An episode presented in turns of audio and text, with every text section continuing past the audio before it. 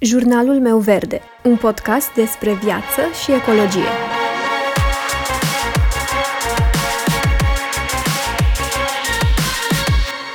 Bună, eu sunt Alexandra și tu asculți Jurnalul meu verde, un podcast despre viață și ecologie. Salutare, oameni buni! Continuăm astăzi seria de vorbă cu un Earthfluencer, cu Daria Teodora Hau. Daria este absolventă a Facultății de Drept, Universitatea din București. După aproape un an în care a profesat ca avocat, Daria a decis să plece în Amsterdam anul trecut și să studieze subiectul care începuse să nu îi mai dea pace de ceva ani, și anume încălzirea globală și rolul companiilor în rezolvarea acestei probleme. În timpul liber, Daria citește cărți feministe, face content pe Instagram și împărtășește rețete vegane cu prietenii și familia. Daria, bun venit la De vorbă cu un Earthfluencer! Îți mulțumesc foarte mult că ai acceptat invitația! Bună! Mulțumesc mult de tot! Ce mai faci? Cum ești? Păi, chiar fac foarte bine. Sunt uh, puțin înfuriată de ce se întâmplă în state cu drepturile reproductive, dar mă bucur că pot să pun o pauză la lucrurile mele și să înregistrez cu tine. Mai ales că amândouă am așteptat momentul potrivit și mă bucur că a venit. Aș vrea să încep cu o întrebare care este mai degrabă o curiozitate personală, deoarece pentru fiecare dintre noi povestea e un pic diferită. Așa că aș vrea să te întreb cum a apărut pasiunea ta pentru natură și pentru sustenabilitate. Chiar am o poveste aici. Deși multe decizii pe care le iau sunt random, aici chiar am o poveste emoționantă, care începe cam așa. În anul întâi de facultate, în vara spre anul doi, am fost în work and travel. Dacă e cineva care nu știe, work and travel e programul ăla prin care studenți pleacă pentru o vară în state și lucrează acolo pe plantație, practic, pentru bani, ca apoi să călătorească și să își ia genți, Michael Kors, la vremea aia. Eu am fost în Colorado și am lucrat într-un restaurant, orice, mai puțin ospătar, singurul job care mi-ar fi adus și mie niște bani. În orice caz, am lucrat în industria de catering. La optsprezece ani, sau cât aveam atunci, nu pot spune că aveam vreo cunoștință sau vreo conștientizare legată de mediu sau încălzirea globală. Știam și eu vag că faptul că mi-aruncam la gunoi sandwich-ul pe care mi-l făceau ai mei în unu patru era un gest nasol, dar mai mult nu. Ei bine, acolo am văzut ce înseamnă food waste și cum alegerile personale au un impact enorm. Pentru că acolo, în acel blestemat restaurant din Colorado, lumea își comanda munți, munți de mâncare, aperitive, fel principal, desert, tot, tot, pe care le mâncau pe jumate, evident. Deci acolo am văzut pentru prima dată ce înseamnă să trăiești în bezna minții când vine vorba de impactul tău asupra lumii. Apoi m-am întors în România, nu mai știu exact ce informații îmi luam sau cum mi-am menținut interesul și am rămas atrasă în domeniu. Țin minte că descoperisem Greenpeace International și vedeam expedițiile lor din Antarctica. Cert e că în anul trei am început pagina de Instagram, nu cred că mai am postările de atunci, dar era content pe tips and tricks, povestioare, și atunci s-a solidificat cu adevărat pasiunea uh, mea prin pagina de Instagram. Spuneam la început, în descriere, că tu studiezi în Amsterdam încălzirea globală și rolul companiilor în rezolvarea acestei probleme. Ne poți spune cum te-ai hotărât să studiezi în Olanda? Uite că aici nu am o povestioară și intervine randomness-ul meu caracteristic. Când a trebuit să decid ce să fac după drept, având deja cultivată pasiunea pentru mediu, am luat decizia să devin avocat. Mă gândeam că procese de mediu nu prea sunt pe la noi și nu cred că aș fi putut să am vreo contribuție ca judecător, de exemplu. Dar ca avocat am zis măcar consultanță pe mediu aș putea să fac. Dar eu știam că profesia de avocat nu prea e pentru mine și că vreau să urmez într-un fel sau altul calea planetei, ca să zic așa. Așa că atunci a răsărit ideea de a face un master. Singurul reper pe care îl aveam era că nu vreau să studiez în Anglia din cauza taxei de studiu și cam atât. Mă mai consultam cu o prietenă, tot de la drept, care luase curajoasa și foarte inspirată decizie de a nu da barou, de a nu deveni avocat și care plecase în Maastricht pentru un master în sustenabilitate, dar eu nu mă simțeam destul de pregătită să o tai direct cu dreptul, așa cum o făcuse ea și se schimb total cariera, așa că eu am ales să fac un master în drept teoretic, dar cu o componentă de dreptul mediului. Am căutat pe net și, sincer, am aplicat la primul master pe care l-am găsit. Nu recomand, faceți-vă research-ul, dar eu sunt pur și simplu o persoană care află ultima tot și care nu are nicio idee cum se face o carieră în niciun domeniu. Sunt, nu sunt o persoană practică. Cum se numește mai exact? Ce studiezi tu? International Business Law, Climate Change and Corporations. Și mai era și faptul că nu mai aveam, nu aveam pe nimeni care să fi făcut uh, înainte lucrul ăsta și cu care să mă sfătuiesc, pe cineva mai în vârstă eventual. Toți prietenii mei de la drept au rămas în domeniu. Dar de ce spui că nu, nu recomanzi? Puteam să iau decizii mai inspirate, mă puteam documenta mai bine în legătură cu ce vreau exact să fac în carieră, dar în niciun caz nu a fost o decizie proastă masterul. Chiar pot spune că a fost uh, cea mai bună decizie pe care am luat-o. Doar că puteam fi puțin mai practică și mă puteam interesa mai mult de ce se poate lucra în domeniu și ce cred că m-ar fi, ce cred că mi s-ar fi potrivit mie, mai ales că știam că dreptul nu mi se potrivește neapărat. Dar eram și puțin lașă, hai că dacă tot am investit atâția ani, să continui, dar nu, nu a fost o, nu a fost o decizie proastă, dar putea fi, cred că putea fi și mai bună. Dacă te-ai întoarce acum în timp, ce altceva ai face? Cred că aș face master exclusiv pe sustenabilitate, fără drept. Aș face exclusiv sustenabilitate sau ceva un pic mai spre political science sau pe global governance. Sunt multe și pe, pe stilul ăsta, cu o componentă mai mică de drept. Asta, mm-hmm, asta cred că aș fi ales. Știi vreun master pe, strict pe sustenabilitate? Păi e masterul făcut de colega mea în Maastricht, știu de la ea că, nu știu exact cum se numește, dar bănuiesc că este destul de mare, pentru că îmi spuneam că are... Sunt vreo două sute de studenți pe nu știu câte grupe. La masterul meu suntem treizeci, treizeci în total. Deci mm-hmm. sunt mastere mari și Utrecht, Universitatea din Utrecht e, am ajuns ulterior să văd că e absolut minunată și are niște profi foarte șmecheri și niște programe foarte interesante și acolo m-aș mai orienta. Mm-hmm.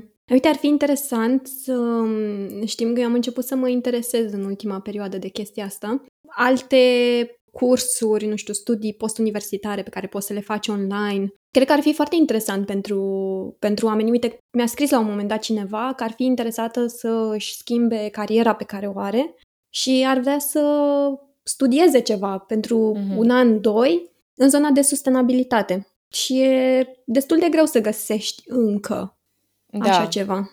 Da, mai ales pe partea de doctorat. E foarte greu să găsești ceva care să nu implice știință. Majoritatea sunt pe mediu, dar pe biologie, de genul ăsta, nu sunt atât de umaniste, dar ca facultate, ca master se găsesc, chiar se găsesc, cel puțin în Utrecht sunt. Mm-hmm. Și chiar și în Amsterdam, unde sunt eu, sunt programe, e un program, nu mai știu exact, cu ceva de genul resource management, ceva de genul, în care primul semestru e o teorie așa generală, de mediu bănuiesc, iar ideea e că în al doilea semestru poți alege să te, să te specializezi ori pe agricultură, ori pe, pe mai multe domenii din astea. Iar în al doilea semestru, dacă te specializezi pe agricultură, faci tot felul de experimente din astea, cât ar trăi un om cu o nucă, faci tot felul de scenarii din astea apocaliptice, dar foarte interesante, foarte practice. Sunt multe, multe pe master. Deci eu, chiar, chiar aici, în Olanda, unde nu e tax atât de mare, chiar și unde e și superb, eu chiar recomand. Foarte tare. Cum e să studiezi în Olanda, dacă tot suntem aici? Este foarte diferit, mai ales că reperul meu e Facultatea de Drept, care nu e tocmai cunoscută pentru respectul pe care îl acordă studenților. Este diferit și fără să încerc să romanticizez vestul și străinătatea, este mult mai ok. Structura nu școlar, nu știu, totul are mai mult sens. Spre exemplu, aici nu au ca la noi două semestre cu câte șase materii și examene în două sesiuni. Aici sunt cinci mini-semestre cu câte una, două materii fiecare. Adică eu, de, spre exemplu, fac în momentul ăsta o materie. Am început-o în aprilie și voi termina la final de mai. Și așa totul curge mult mai ușor și nu prea ajungi la burnout, pentru că perioadele de efort intens de sesiune durează două săptămâni, după care încep fresh o nouă perioadă cu alte materii. Nu e ca la noi când în februarie deja nu mai, nu mai știu cum o cheamă, după o lună jumate de sesiune.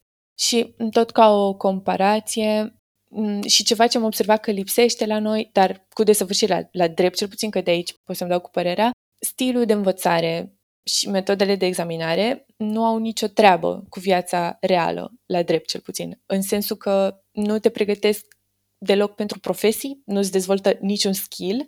Eu de-abia acum am învățat să scriu academic, să fac research, să fac referințe, să am păreri în scris, pur și simplu, pentru că în patru ani la drept nu m-a întrebat nimeni ce părere am eu despre ceva, ci întrebările sunt mai degrabă care crezi tu că ar fi răspunsul la întrebarea asta. Nu știu dacă are sens, dar lipsește total imaginația la drept. Mi se pare că nu te pune nimic pe gânduri, dincolo de niște concepte teoretice. E strict materia, examenul și nota.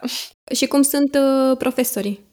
Seamănă foarte mult cu ce am avut la drept, mai puțin abuzul. Aici chiar simți că proful e prietenul tău și că poți să-i ceri sfatul și că poți să te plângi la el. Chiar simți că ți-e un aliat în parcursul ăsta. Nu ți-e neapărat un dușman. Iar colegii, colegii sunt super. Suntem, ți-am zis, vreo treizeci și ceva de oameni din peste cincisprezece țări, deci e un mediu foarte internațional. Fain. Prietenele mele cele mai bune sunt din uh, Ecuador, China, Africa de Sud, Spania, Italia. E ok. E, e diferit să studiezi în Olanda, dar e diferit în aspectele bune. Tot ce e bun e și în România, uh, se menține, gen uh, pregătirea profesională a profilor de la, pro- de la drept, de exemplu. Și aici sunt foarte, foarte pregătiți profii, dar aici ai mai puține lucruri negative. Și în afara cursurilor, cum sunt discuțiile cu colegii în legătură cu sustenabilitatea, de exemplu? Să știi că am fost puțin surprinsă că mă așteptam să fie toată lumea. Mă așteptam să intru în, într-un mediu din ăsta cu mici Greta Thunberg, toți. Dar să știi că nu e așa. Oamenii se documentează foarte mult și au tot felul de interes din asta. Deci am o colegă care e foarte pasionată de energie nucleară și mereu vorbește despre asta, mereu răspunde despre asta, citește câte ceva, dar nu sunt oameni foarte sustenabili în sine, adică nu, nu sunt vegani, majoritatea, mulți sunt vegetariani și încearcă, dar nu sunt, sunt pur și simplu niște oameni foarte pasionați la nivel intelectual de domeniu. Și cumva, din câte îmi dau eu seama, auzindu-te, cumva încearcă să păstreze un echilibru. Da, și să... da. Se intereseze foarte mult și să învețe foarte mult. Da, mai ales mm-hmm. pentru că nu sunt activiști. Ei sunt, majoritatea au făcut dreptul, ca și mine, și își doresc să fie avocați, cum îmi doream și eu în facultate. Adică mm-hmm. ei au păstrat mentalitatea asta pe care am, am avut-o și eu atunci. Vreau să fac consultanță, vreau să intru în domeniu, dar dintr-o perspectivă din asta, de profesionist în domeniu, nu de activist și de... Evident că sunt, își doresc să schimbe și susțin mișcă și merg la proteste și unul... Un prof de-al nostru, de exemplu, ne-a povestit cu foarte mare mândrie cum a fost arestat oh. anul trecut la un protest. Adică cum a reușit? E... Păi știi că protestul bănuiesc că nu era legal, dar uh-huh. na. Dar foarte mândri. Adică sunt activiști așa, dar în primul rând primează profesia pentru ei și uh-huh. pentru uh-huh. multă lume. Aveai anumite așteptări care s-au dovedit complet diferite de realitate? Legate de școală? Da. Mai... Mă așteptam să fie interesant, pentru că și mie mi s-a părut, și mie mi s-a vândut ideea asta de cât de tare e în afară, comparativ cu la noi, dar nu știam exact ce urmează. La ce se referă. Da, exact. Deci nu am avut neapărat niște așteptări, am avut uh, surprize și pozitive și negative. Genul, faptul că totul e foarte ancorat în realitate și că iei parte la discuțiile cele mai aprinse din domeniul tău în timpul masterului. E foarte mișto. De exemplu, deschid LinkedIn-ul și primele zece postări sunt discuții avute la facultate, articole despre asta, conferințe despre asta. E foarte, foarte bazat pe ce se întâmplă în viața reală, spre deosebire de drept. Sau faptul că dezvolți niște abilități reale care să te, te ajute mai departe în viață, gen scrisul. Poate și pentru că nu mi-am ales eu foarte minuțios masterul, așa cum ți-am zis, dar și pentru că masterul e foarte nou, cred că e al doilea sau al treilea an, nu știu exact, da, cred că al treilea an, este, e un proiect pilot și se vede că nici profii nu știu exact la ce să se aștepte. Asta este singurul lucru la care, care m-a luat puțin prin surprindere, că pare totul e făcut pe freestyle oarecum, dar fiecare încearcă să se păstreze foarte profesionist, suntem academicieni, dar cumva se vede că lumea își cam caută, caută sensul în master, inclusiv ca materii și ca tot. De asta și feedback-ul nostru e foarte încurajat. Deci asta se zic că nu mă așteptam, mă așteptam să fie mult mai bine organizat, dar înțeleg de ce nu e. Apropo de materii, care este materia ta preferată și de ce? Materia și singura materie care mi-a plăcut în master, aș putea spune, se numește Dreptul Internațional al Mediului și al Încălzirii Globale. unde am făcut din perspectivă legală, internațională, ne-am uitat la mai multe aspecte ale încălzirii globale, gen drepturile omului în contextul climate change, raportul dintre investitori străini și țările unde merg să investească sau mecanisme de offsetting, adică metode prin care companii sau țări compensează emisiile prin proiecte de împădurire în Africa, gen. Dar, în special, mi-a plăcut, la materia asta, discuția despre tratatele care au existat cu privire la mediu, în special protocolul de la Kyoto din nouăzeci și doi și acordul de la Paris din două mii cincisprezece, la care am fost și suntem și noi parte. Mi-a plăcut foarte mult partea asta pentru că atunci am realizat cu adevărat cât de politice sunt într-adevăr lucrurile și chiar dacă a fost revoltător inițial, pentru că mă așteptam, desigur, ca viețile noastre să conteze în primul rând pentru politicieni, trebuia să mă confrunt cu, cu faptul că conflictele politice, banii, relația S U A China sunt de fapt cele care ne determină nouă viitorul și mă bucur că am, luat, am primit așa șocul pentru că au atenuat foarte bine profi impactul și mereu au fost, foarte, au fost cu mult tact. Dar în special mi-a plăcut materia asta pentru că profii care au predat-o, au unul dintre ei cel arestat, au uh, organizat și un fel de clinică de drept unde m-am înscris uh, și unde am avut ca proiect un raport despre instituțiile acordului de la Paris și în ce măsură implementează sau nu acordul. Spoiler alert, nu îl implementează. Dar mă gândeam să fac un pas în spate și să vorbim puțin despre tratate. Uh-huh, uh-huh. O să zic pe scurt, pentru cine nu știe. Uh, protocolul de la Kyoto din nouăzeci și doi a fost cam primul tratat mare dedicat exclusiv mediului, care a împărțit lumea în două, țări dezvoltate și țări subdezvoltate și pentru fiecare din aceste țări a menționat niște targeturi exacte pentru scăderea emisiilor. Efectiv scria în tratat, Australia trebuie să reducă cu atât până la data de. Și tocmai ăsta a fost și motivul pentru care protocolul a eșuat, pentru că cerea niște lucruri prea concrete de la niște țări care nu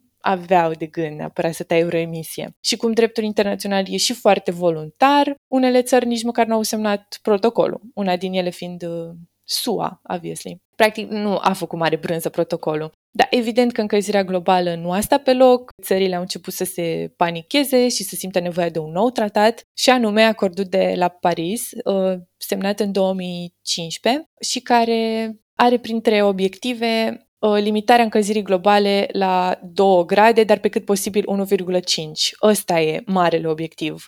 Acordul ăsta are o total altă abordare, în sensul că nu, nu prevede niciun target ca înainte, nu are obligații exprese uh-huh. pe care statele să le îndeplinească, ci ce a adus nou a fost faptul că a cerut din partea țărilor să-și determine, să-și determine ele singure cât pot să reducă, în ce industrii vor să reducă, până când și cum, și să depună documentele astea unor instituții de la O N U. Și se pare că tratatul, chiar dacă nu, nu pare ceva foarte serios, e destul de lejer, voluntar, funcționează totuși mai bine. În niciun caz în ritmul în care avem noi nevoie. Am uitat exact datele, dar s-au analizat contribuțiile astea voluntare ale statelor și concluzia era că dacă ar aplica ce au spus ele acolo, încălzirea, ar ajunge, încălzirea globală ar ajunge la vreo patru-cinci grade, nici de cum două. Oh.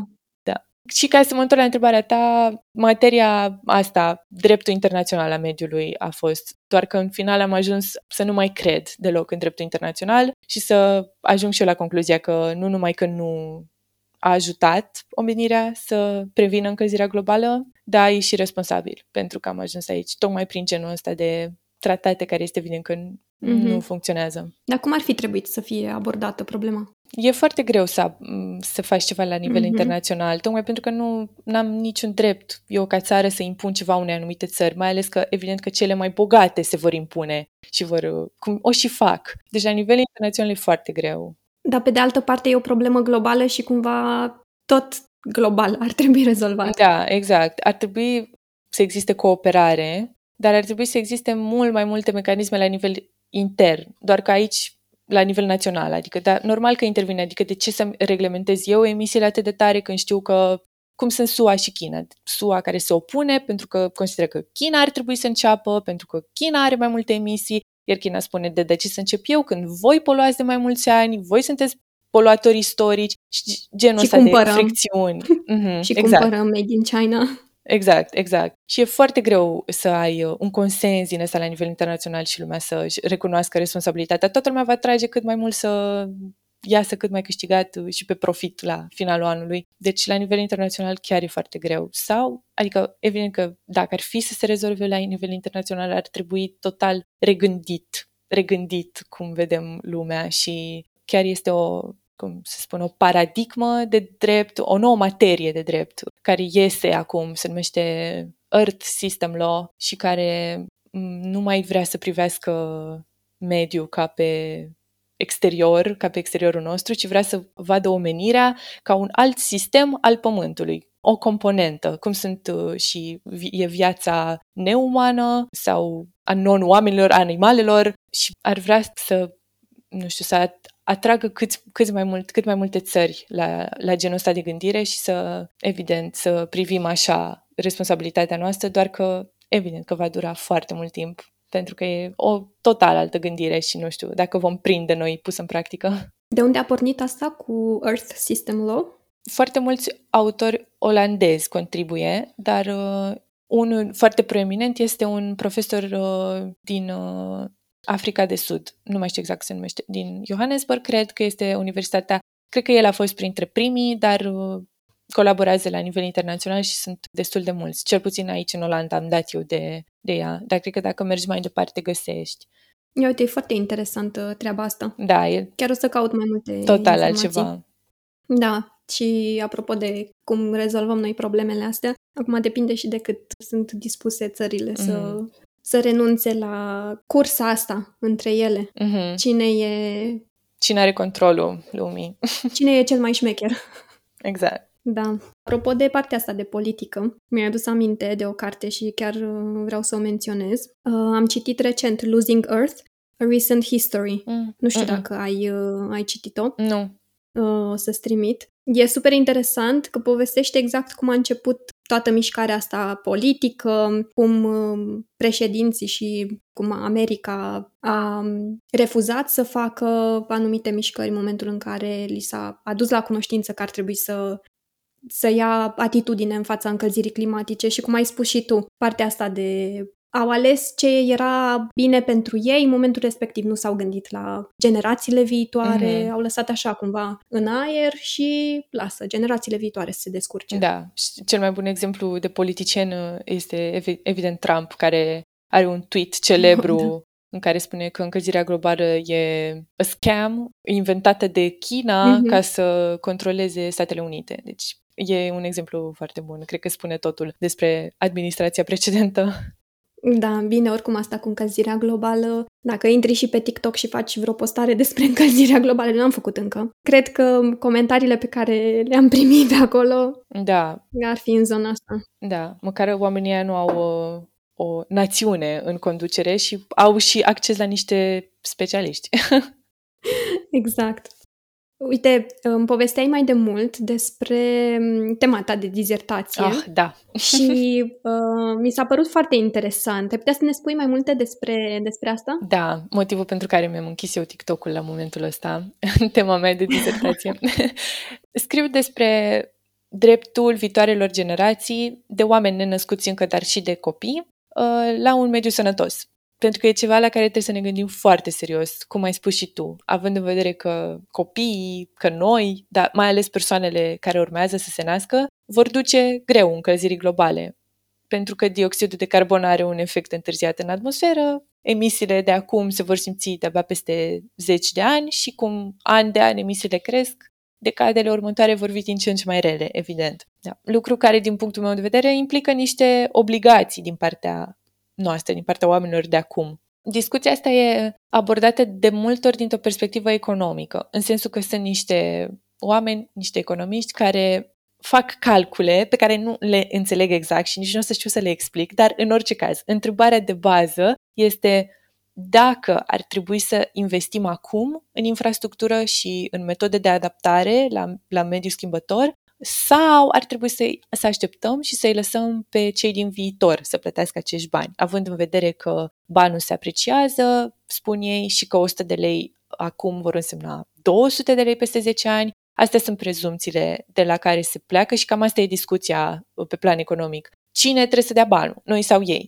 Eu nu vorbesc despre asta în dizertația mea. Prezumția de la care plec eu e că oricine ar prefera mai puțin bani, dar apă potabilă, sau să nu fie nevoie să poarte mască de oxigen pe stradă. Și eu mă concentrez pe modul în care poate fi instituționalizată reprezentarea viitorilor generații și dacă poți sau nu să acorzi drepturile omului unor oameni nenăscuți, cum să le reprezinți politic interesele acestor viitoare generații de oameni nenăscuți. Adică poți avea locuri în Parlament pentru anumiți reprezentanți care trăiesc acum sau să ai un fel de avocat al poporului care să împingă agenda dreptului la viața al următoarelor generații. Lucruri de genul ăsta. E foarte interesantă. De-abia aștept să o termin. Sună foarte interesant. Hai că sigur facem un episod și după ce termin cu disertația, că acum m-ai făcut curioasă. Te-ai gândit unde ai vrea să lucrezi? Sau ce ai vrea să faci pe viitor după ce termin studiile?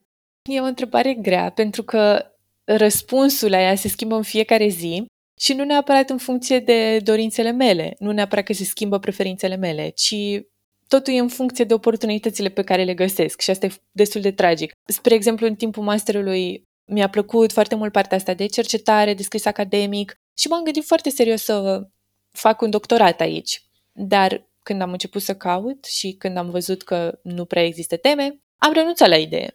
Sau tot pe parcursul masterului și legată de dorința de a face doctorat a fost, a apărut o idee dacă mi-ar plăcea să predau și aș vrea să fac modulul psihopedagogic și să predau educație de mediu, care o să, se, o să înceapă să se predea în școli sub formă de competențe sau ceva de genul. Nu e o materie separată, dar din două mii douăzeci și trei o să se introducă.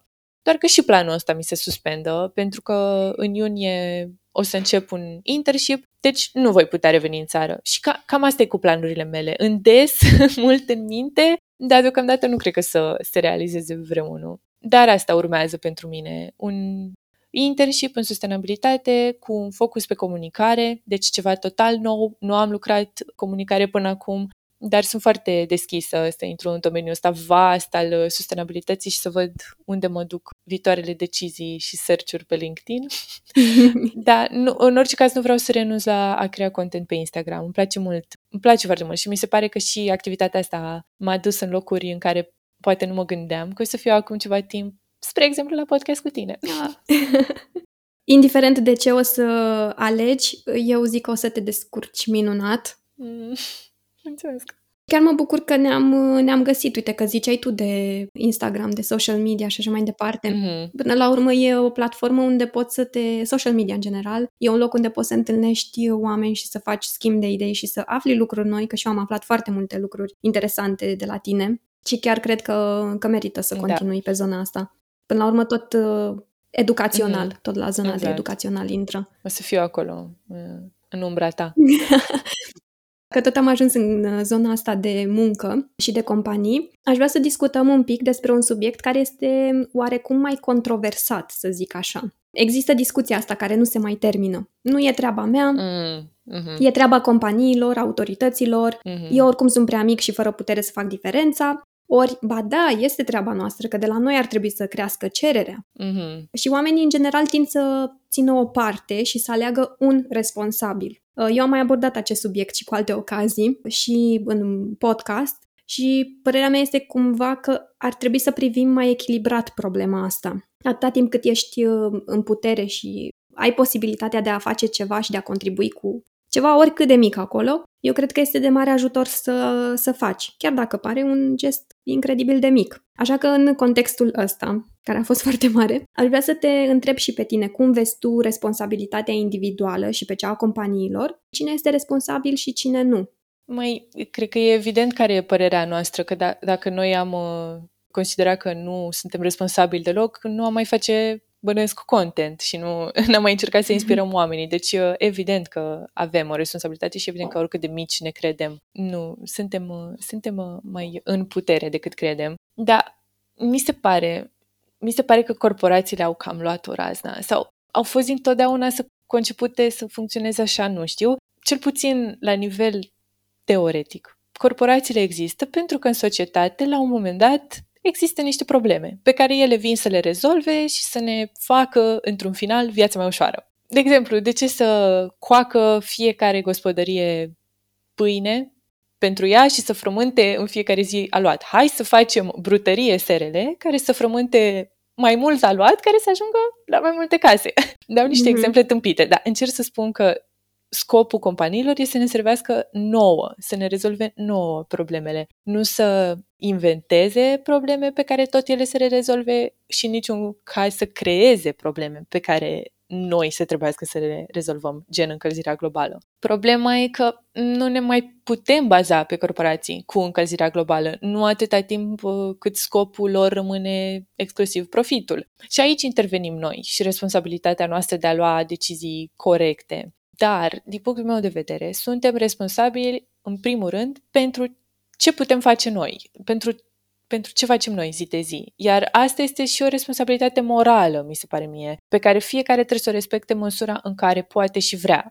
Nu mă refer aici la infracțiuni și chestii de genul, pe asta trebuie toată lumea să le respecte. Dar trăim într-o societate destul de defectă care nu ne permite, din păcate, să ne respectăm responsabilitatea asta morală cu ușurință și nu face din ea o plăcere, ba chiar ne face foarte grea încercarea de a fi ok cu planeta asta. Deci, în primul rând, există responsabilitatea corporațiilor și a statelor să schimbe structura societății astea defecte, dar asta nu înseamnă că nu putem face și noi nimic. Și aici intervine cercul ăsta vicios în care intrăm mm-hmm. toți. Dar, desigur, mai e și responsabilitatea colectivă pe care o avem ca guvernați, până la urmă, să dăm voce nemulțumirilor ăstora și să încercăm măcar să schimbăm ceva. Și asta în special pentru că suntem frați cu natura și pentru că destabilizarea naturii înseamnă și pieirea noastră ca specie. Deci ăsta e take-ul meu. Primează responsabilitatea de sus, dar nu înseamnă că noi trebuie să rămânem indiferenți. Ce înseamnă pentru tine un trai mai eco-friendly? Toată lumea vorbește despre, despre asta.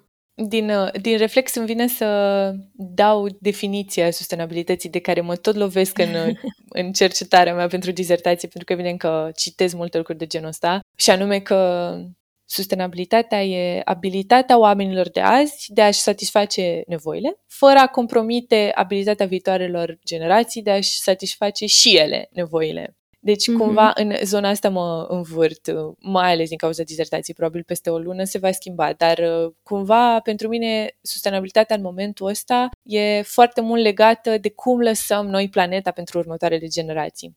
Dar când mă gândesc la sustenabilitate, la eco-friendly, mă mai gândesc și la natură și la cum să-i fiu de folos. Pentru că, na, tuturor ne place natura. Adică nu cred că e cineva care să fie, m- natură, m- nu e de mine, nu prea îmi place. Îmi place la blocul cincisprezece etaje.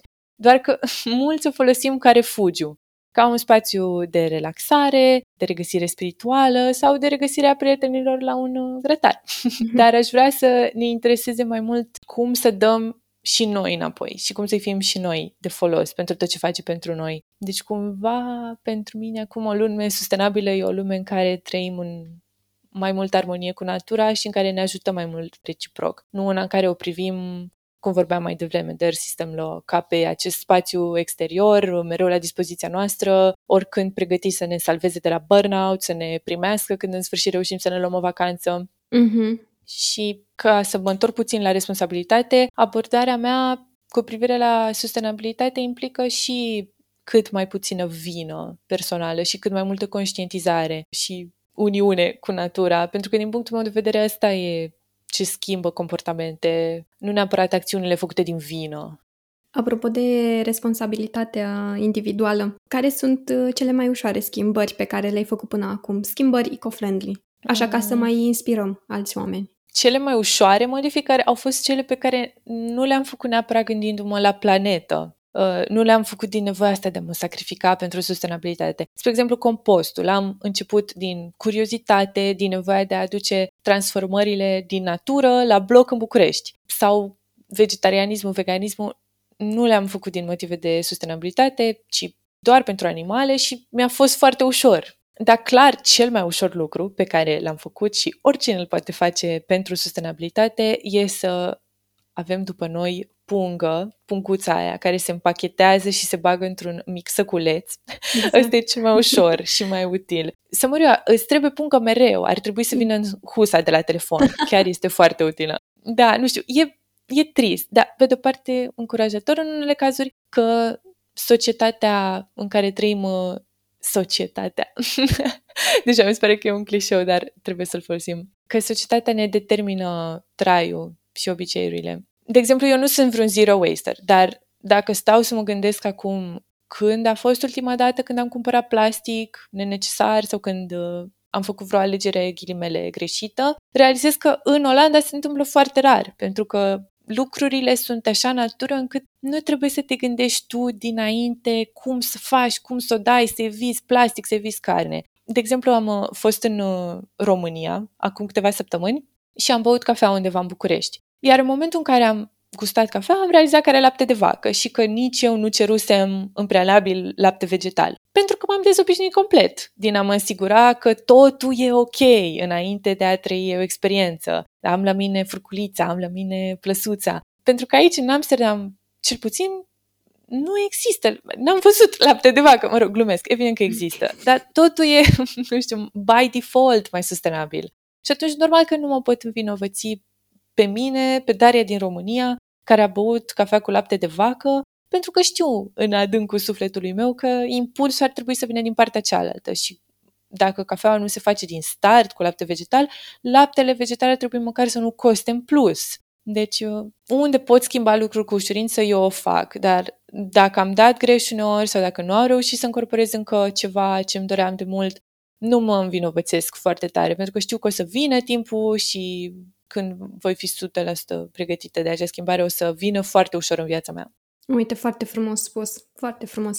Și uh, schimbări foarte grele pe care le-ai făcut mm. sau ca, la care încă lucrezi. Mm-hmm, da, sunt multe, pentru că nu sunt uh, zero waster, cum ziceam. Exact. Deci clar am lucruri pe care vreau să le implementez. Cred că cel mai important mi se pare reciclatul. Aș vrea să-mi iau câteva zile, la un moment dat, să mă documentez mai bine cu privire la reciclat, pentru că vreau să înțeleg cum funcționează și ca, mai ales care sunt hibele din industrie. Eu sortez plastic și sticle de vin majoritatea timpului, dar simt că nu înțeleg exact unde se duc și ce se întâmplă cu ele. Deci reciclatul ar fi o schimbare grea, dar e mai mult la nivel intelectual, pentru că mm-hmm. nu înțeleg care e contribuția mea. Dar pe lângă reciclat aș vrea să cumpăr mai mult la vrac, mai ales lucruri din astea esențiale, gen linte, piper, care se pot cumpăra cu mare ușurință vrac. A, în România merg destul de mult cu mașina și mi-ar plăcea să o folosesc doar în situații de urgență și să fac drumuri mai lungi cu trenul. Mm-hmm. În Olanda nu am problema asta, bicicleta este extensia omului aici. A, și ultima, cred că aș putea să cumpăr mai puțin plastic și să-mi fac mai multe lucruri acasă. Și aici mă refer exclusiv la humus, care, sincer, e cea mai mare sursă de plastic din viața mea. Doar că nu e așa bun în casă. Dacă ai descoperit cineva vreo rețetă, please share. Mie, din contră, mi se pare mai bun în casă. Acum, na, oh. depinde de, de gust și de, de rețetă. Ok, înseamnă că trebuie să mi-o dai pe ta. Sau poate sunt eu mai ciudată. Se cumpără destul de ușor chestiile vrac în Olanda. De exemplu, aici n-aș spune că e atât de ușor. Nu sunt la colț de stradă, dar mm-hmm. dacă dai pe Google, ai multe opțiuni. Mai, mai mult în centru, dar n-ar fi chiar o corvoadă, cel puțin pentru că nu te duci să cumperi roșii de la genul ăla de magazine, te duci să cumperi, mă rog, linte care durează ceva timp și poți odată pe lună să faci, să faci un drum. Mm-hmm. Nu e, nu e greu. Aș spune că da, doar că uite că nu m-am montat eu încă. Toate la timpul lor. Și cu reciclarea? Cum e în Olanda? Adică e ușor, ai tomberoane la colț de stradă. Da, nu, ți-am zis, nu sunt prea knowledgeable în ce privește subiectul, dar pot să zic câteva chestii de aici. Da, majoritatea tomberanelor din oraș sunt destinate reciclării. Adică nu vezi coșuri de gunoi simple foarte des pe stradă, mai mult în centru. Dar în obișnuita Olanda, în general, ai tomberoane de reciclare. Categoriile sunt hârtie, carton, plastic, aluminiu și încă ceva în care se țin băuturile. Sticla e separat, materii organice și mai avem deșeuri reziduale, se numesc aici, pur și simplu, materiale care nu intră la nicio categorie anterioară. Foarte multe zone din Amsterdam sunt zone cu case uh, sau blocuri. Nu prea sunt blocuri din astea ieșite așa de nicăieri, unde nu, înțe- nu înțelegi ce e cu el. E destul de clar aici unde se locuiește, unde ai barul, unde ai parcul. Dar zonele astea rezidențiale, în general, au containere comune, uh, unde toată lumea care locuiește în zonă aruncă.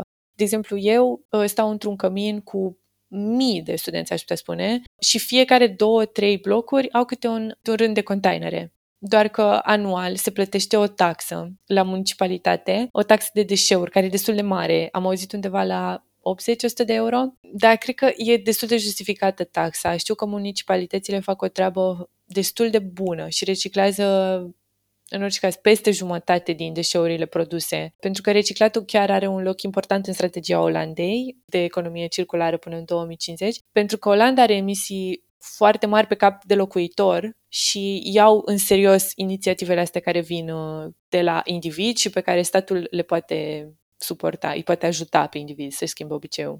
Emisii mari și se circulă foarte mult cu bicicleta.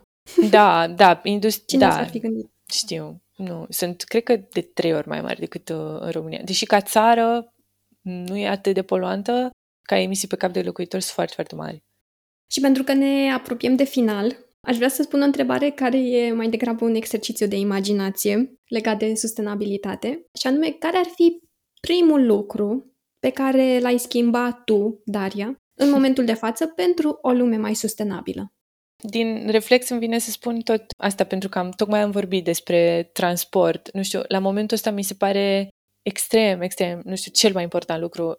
Transportul și agricultura mi se par cel mai importante, dar transportul în primul rând, pentru că am trăit aici în Olanda experiența bicicletei, pentru că chiar pot să spun că e, e o experiență. E mai mult decât a ajunge dintr-un loc în altul. Da, e ca o meditație, mai ales când plouă.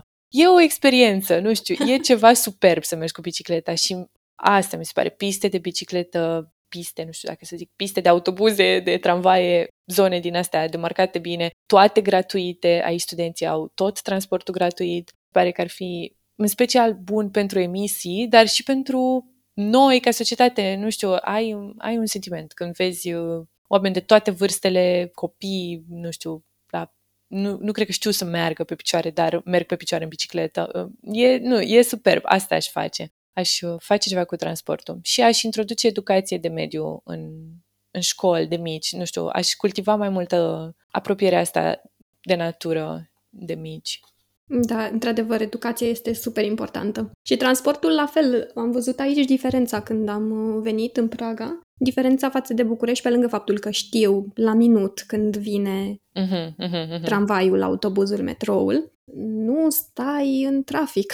Da, da. Este totul super optimizat, e unul dintre cele mai bine puse la punct uh, sisteme de transport din Europa, dacă nu mă înșel. În Praga. Da.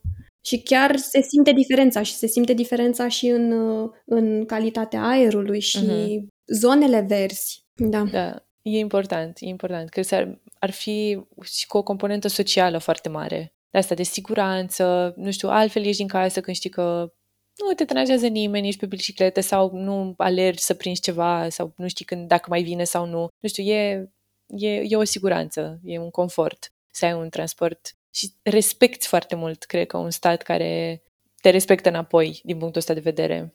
Da, să sperăm că o să se mai schimbe lucrurile și în țările în care nu se întâmplă lucrurile astea. Da. Daria, îți mulțumesc foarte mult că ai acceptat invitația. Mulțumesc! Mă bucur foarte mult că am avut ocazia să povestim și, cum am zis, sper să ne auzim și cu alte ocazii, eventual după dizertație. Mulțumesc! Mulțumesc mult pentru invitație și conversație. Știi că știi deja că ești inspirația mea și că mă bucur de fiecare dată când vorbim. Chiar mi-a făcut mare plăcere. Îți mulțumesc mult, Daria, dar să știi că inspirația e reciprocă și asta e fain. Cum am zis, în social media întâlnești tot felul de oameni cu care poți să, să rezonezi da. Și să nu te mai simți singur, frate. Nu te simți da, singur. Da, da, exact. Sper că și vouă, celor care ne-ați ascultat, vi s-a părut interesant și util. O puteți urmări pe Daria pe Instagram, la daria__how, pe Facebook, unde o găsiți sub numele de dowell.withus și pe TikTok sub numele de Daria Hau. Uh, e corect? Mai adăugăm ceva? Da, n-aș recomanda neapărat Facebook-ul pentru că nu știu ce mai nu știu ce se întâmplă acolo. Nu știi ce se mai întâmplă pe acolo. Dar bine, pe nu TikTok mai și pe Insta, da. Mersi. O, o să las în descrierea acestui episod link către conturile ei de social media, ca să puteți să le accesați mai ușor și către Facebook, să vedem ce se întâmplă acolo. Trebuie să descoperim o dată. Exact. Sper că v-a plăcut acest episod din seria de vorbă cu un Earthfluencer. Like, subscribe, follow sau share dacă v-a plăcut. Vă mulțumim dacă ne-ați ascultat până aici, iar noi ne auzim data viitoare. V-am pupat! Îți mulțumesc dacă m-ai ascultat până aici și sper să mă asculți și următoarea dată.